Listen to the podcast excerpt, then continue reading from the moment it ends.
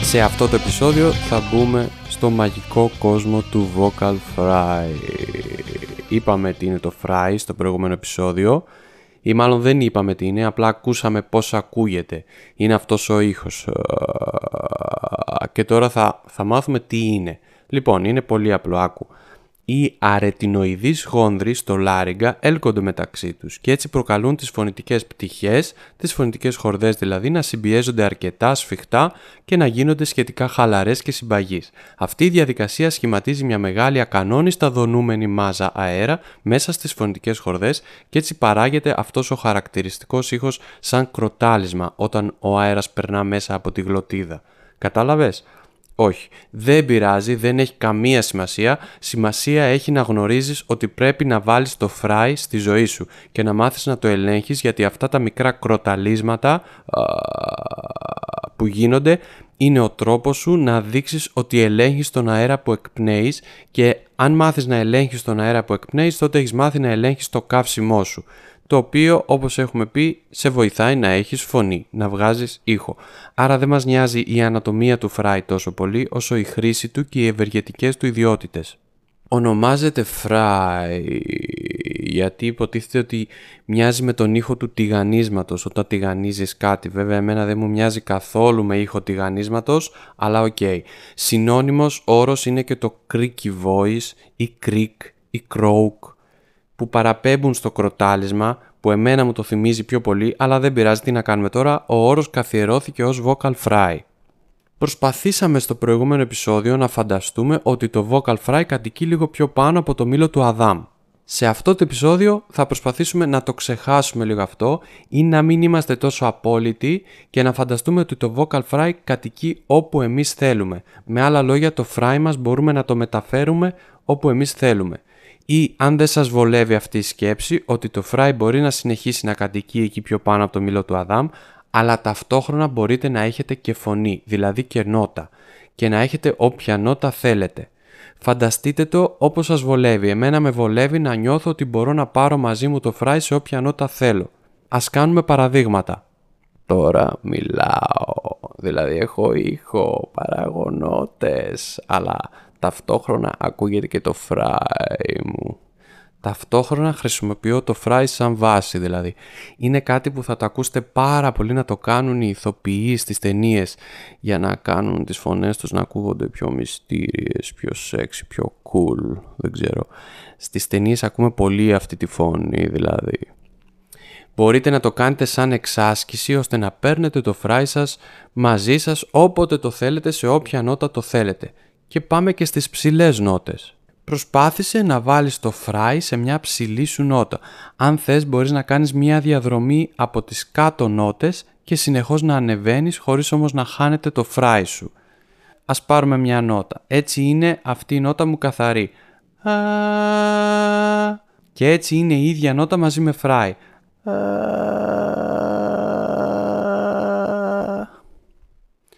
Τι παρατηρείς εδώ; Ότι πρέπει να είσαι σε απόλυτη χαλάρωση για να το πετύχεις αυτό, μόλις λίγο πιεστείς κάπου το χάνεις. Και ότι είναι ένας άσχημος ήχος, δεν μας νοιάζει αυτή τη στιγμή να ακουστούμε ωραία, μας νοιάζει να χαλαρώσουμε και να βάλουμε το φράι όπου θέλουμε. Μπορείς να κάνεις παύση και να παίξεις λίγο με το φράι σου, μπορείς να ξεκινάς από κάτω κάτω, μόνο με φράι και να ανεβαίνεις διατηρώντας όμως το φράι. Στις ψηλές νότες είναι λογικό το φράι σου να σου φεύγει.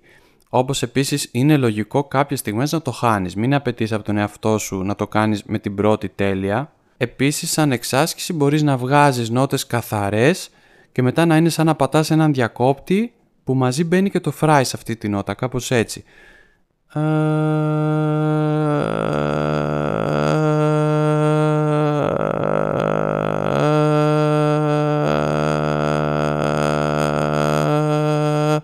Παίξε γενικά, μόνο να προσέχεις το φράι σου να είναι καθαρό, δηλαδή να είναι ένα ωραίο κροτάλισμα, μην ακούγεται σαν ψήθυρος έτσι. Ε, όσο πιο καθαρό το κάνεις το φράι, είτε μόνο του είτε μαζί με νότα, τόσο πιο πολύ χαλαρώνεις το φωνητικό σου σύστημα και περνάς καλά. Το fry όταν γίνεται σωστά δεν μπορεί με τίποτα να σε βλάψει. Ίσα ίσα τώρα τόση ώρα που εγώ κάνω fry και παίζω με τη φωνή μου, έχω ήδη νιώσει μια βελτίωση, μια χαλάρωση, μια ωραία αίσθηση στη φωνή μου. Πολλές και πολλοί δάσκαλοι φωνητικής έχω ακούσει να λένε ότι όσο χαλαρά είσαι όταν κάνεις fry, τόσο χαλαρά πρέπει να είσαι και όταν μιλάς ή όταν τραγουδάς. Δεν ξέρω, δεν με βοήθησε ποτέ εμένα αυτή η πληροφορία, τη θεωρώ λίγο υπερβολική. Φαντάζομαι αυτό που εννοούν είναι ότι πρέπει να είσαι σε μια ωραία χαλάρωση όταν χρησιμοποιείς τη φωνή σου. Αυτό όμως που είναι πολύ σημαντικό είναι ότι όταν νιώθεις ότι κουράστηκε η φωνή σου ή όταν πρόκειται να βγάλεις μια νότα ή μια φωνή για να το πω γενικότερα που σε αγχώνει, τότε θυμήσου το φράι. Ή να το πω αλλιώς ξεκίνα αυτή τη νότα ή ξεκίνα να μιλάς ή να τραγουδάς με απειροελάχιστο φράι στην αρχή της. Πολλές φωνές, κάτι που έκανα πολύ λάθος κι εγώ, είναι ότι ξεκινούν τη φωνή τους βάζοντας ένα ψήθυρο στην αρχή και έτσι οθούν τη φωνή τους να ακουστεί κάπως έτσι. Το κάνω λίγο υπερβολικά για να το καταλάβουμε. Ακούτε που στην αρχή υπάρχει ένας ψήθυρος για ελάχιστα δέκατα του δευτερολέπτου και μετά γίνεται φωνή.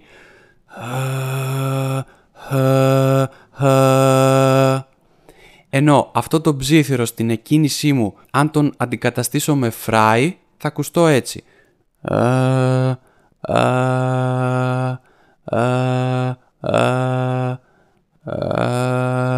Το κάνω λίγο υπερβολικά, αλλά και πιο κανονικά.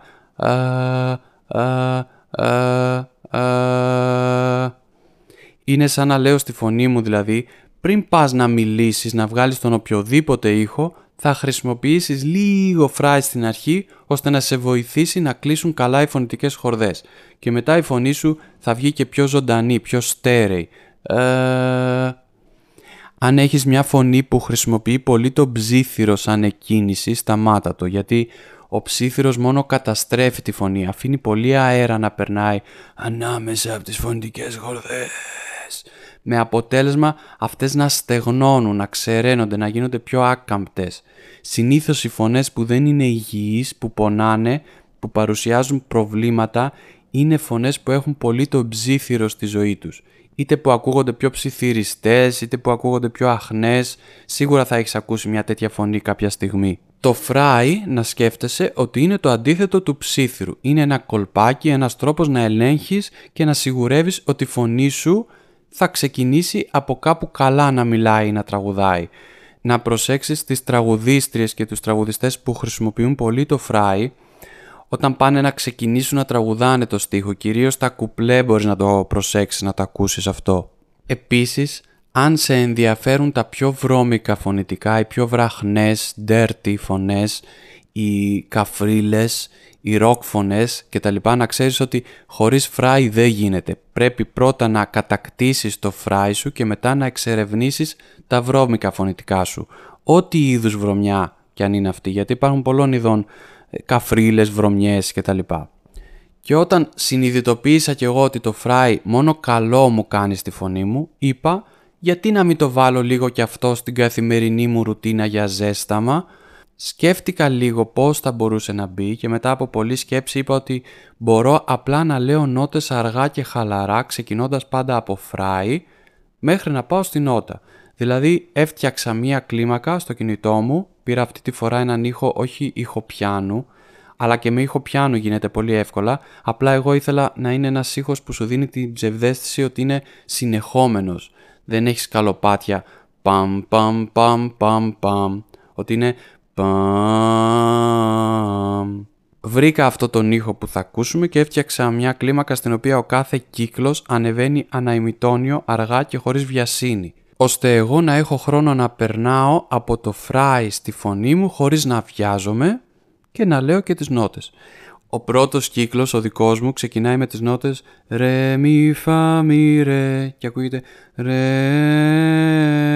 και ανεβαίνει αναημιτόνιο πάει μέχρι ένα σημείο ψηλά που εμένα με βολεύει και έχω αποφασίσει και μετά πέφτει, αλλά πέφτει πολύ σε νότες κάτω από τη μη, που η φωνή μου είναι πλέον στο φράι. Πάμε να την ακούσουμε αυτή την άσκηση και να την εξηγήσουμε, να εξηγήσουμε τα στάδια της. Ο ήχος είναι αυτός. Τον βάζω από το κινητό μου. είδατε η πρώτη νότα αργεί να αλλάξει ώστε να έχω χρόνο να, να παίξω με το φράι και πάμε λίγο να το κάνω.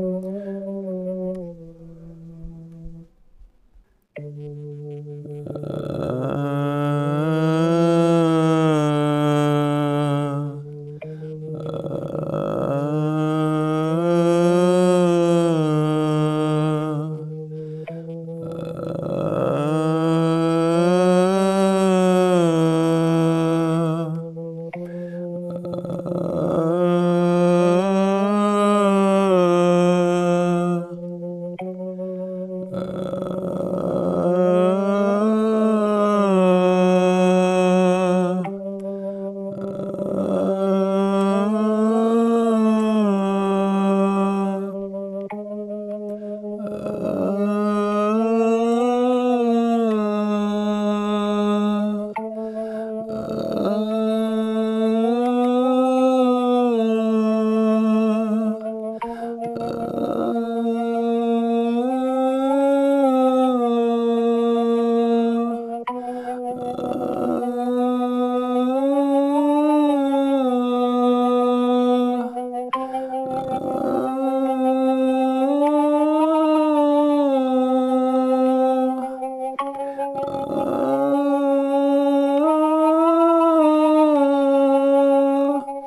και πάει λέγοντας πάμε λίγο ε, να ανεβαίνει ανεβαίνει αυτό και κάποια στιγμή ξα, ξαναρχίζει να πέφτει αλλά πάμε στα πολύ κάτω όταν έχει πέσει πολύ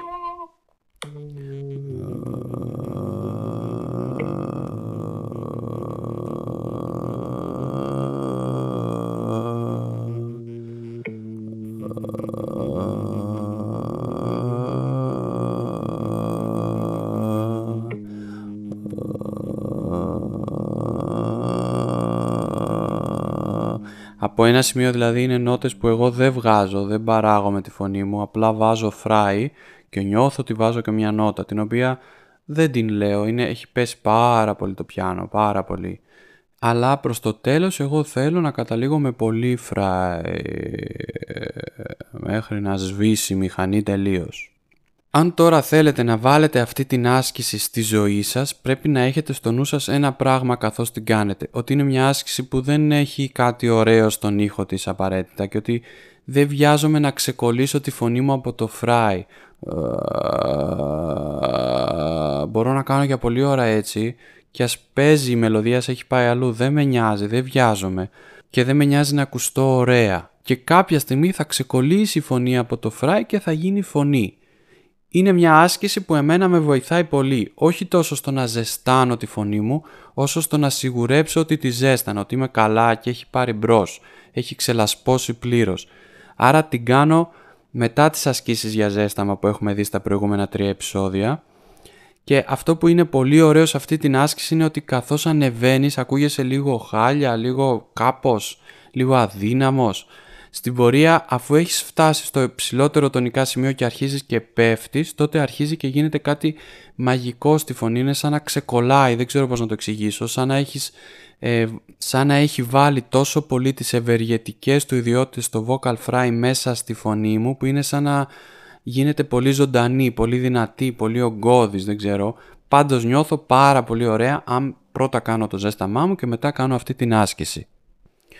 Δεν την προσθέτω απαραίτητα στις ασκήσεις για ζέσταμα και γι' αυτό ο τίτλος δεν γράφει ζέσταμα αλλά σκέτο vocal fry γιατί είναι μια άσκηση δική μου, δεν την έχω δει κάπου άρα δεν ξέρω αν βοηθάει όλες τις φωνές. Ξέρω ότι βοηθάει κάποιες που εγώ είχα την εμπειρία να τις δω να τη δοκιμάζουν αυτή την άσκηση.